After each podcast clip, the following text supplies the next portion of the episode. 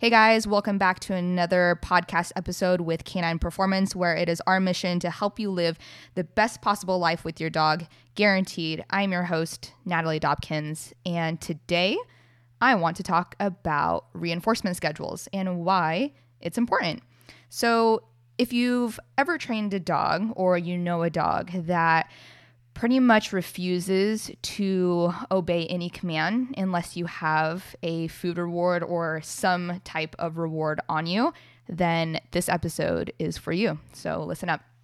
So, reinforcement schedules essentially, what this means is how often and how much you are going to be reinforcing your dog. So, when I use the word reinforcement, um, I just mean how much you reward your dog. Um, reinforcement is if you want the behavior to occur more often in the future.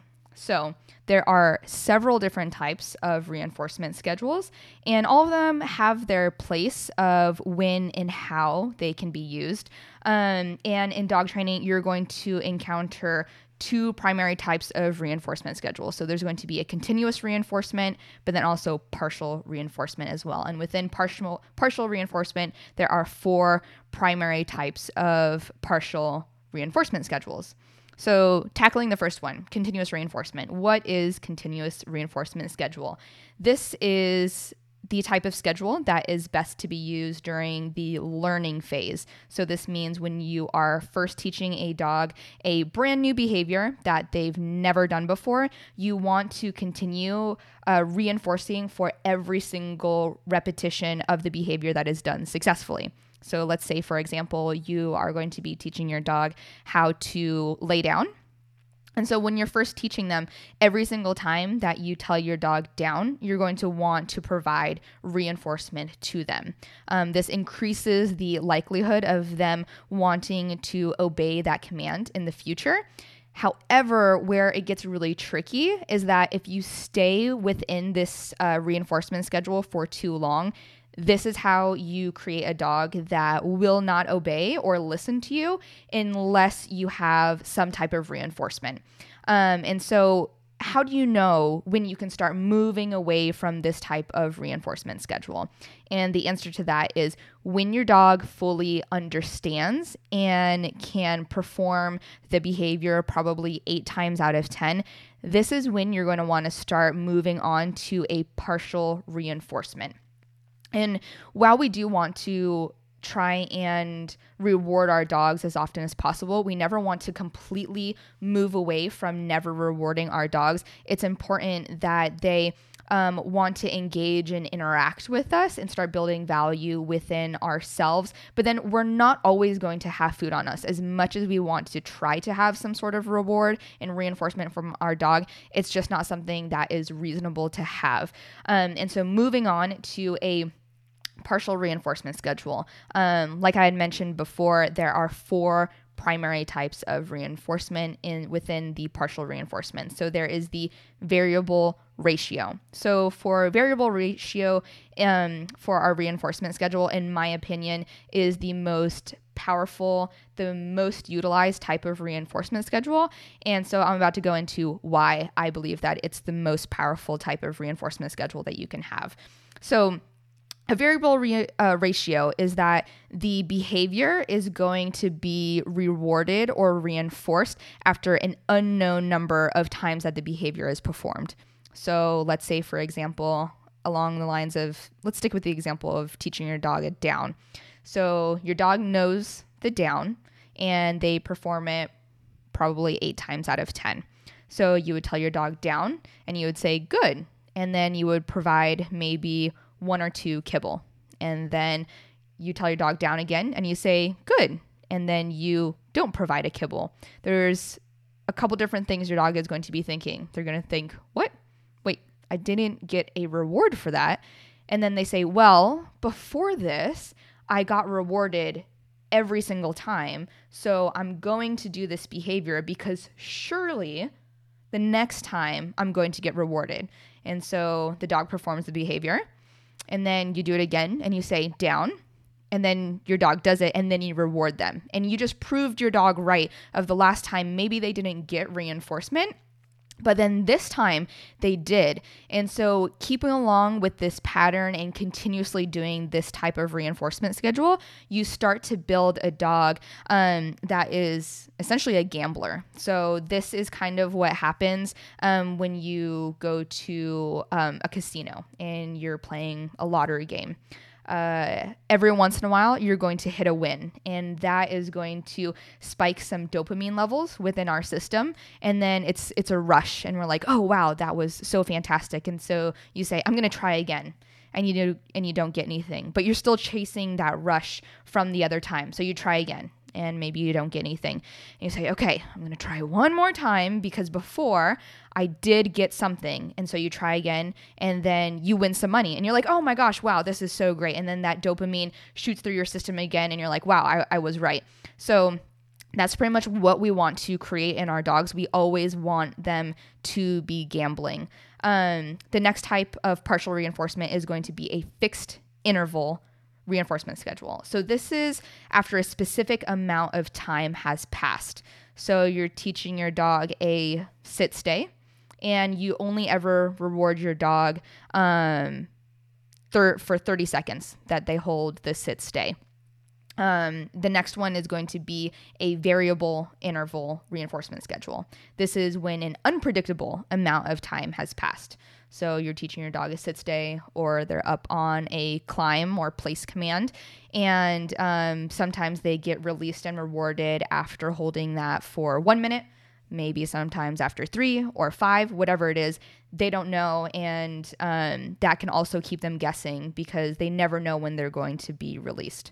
And then the last one is going to be a fixed ratio reinforcement, which is it's only after a set number of responses. So if you're doing this with your dog and they only ever get reinforced um, on the fifth time that you tell your dog to sit, um, you'll often find that the first several times of them doing that command, they're not going to have very much enthusiasm. They're not going to bring very much power to the behavior because they know that they're only going to get reinforced on the fifth repetition. So you'll see a lot more enthusiasm um, and a lot more power going into that on the last repetition. So, those are the primary um, reinforcement schedules that you want to use. But I also want to go back and talk a little bit more about within the variable ratio reinforcement schedule, what else is very helpful to include within this to create that more powerful behaviors within your dog. So, um, remember the variable ratio is going to be that the behavior is going to be rewarded after an unknown amount of times that it um, that is successfully performed. So within that, we also want to vary how much we're giving our dog. So let's say, for example, I tell my dog to sit and I say good and I deliver him one kibble. And then I tell my dog to sit, I give him nothing. I tell him to sit, I give him nothing. And then I tell him to sit and then I give him eight kibble. Um, and then the next time I tell him sit, I give him two kibble. And then I tell him sit and then I give him five kibble. And then i tell him sit and then i give him all of the reinforcement that is left to me. Um, that is an even better way to ensure that not only will your dog not have to rely on getting a reward and you can start phasing out having to use food as much in your training not phasing out food all of the way but just as much but then also keeping your dog from only paying attention to you when you deliver one food reward and then checking out and doing something else. They never know when the food is going to stop coming to them. Um, Michael Ellis does a really great job of calling this a reward event. And so you want to create an event around um, your rewards whenever they do do something correctly. So that way, don't just give them one kibble and then they say, okay, all the other times before this, I've only gotten one piece of kibble. So this time is not going to be any different. I'm going to check out from the situation that we're in and I'm going to pay attention to literally anything else. So, giving your dog more than one reinforcement when you are training with them is going to help them not just uh, check in with that one reinforcement, but continue throughout the whole session. So, all in all, training is a lot about turning your dog kind of into a gambler, and they're always going to be more focused and engaged with you.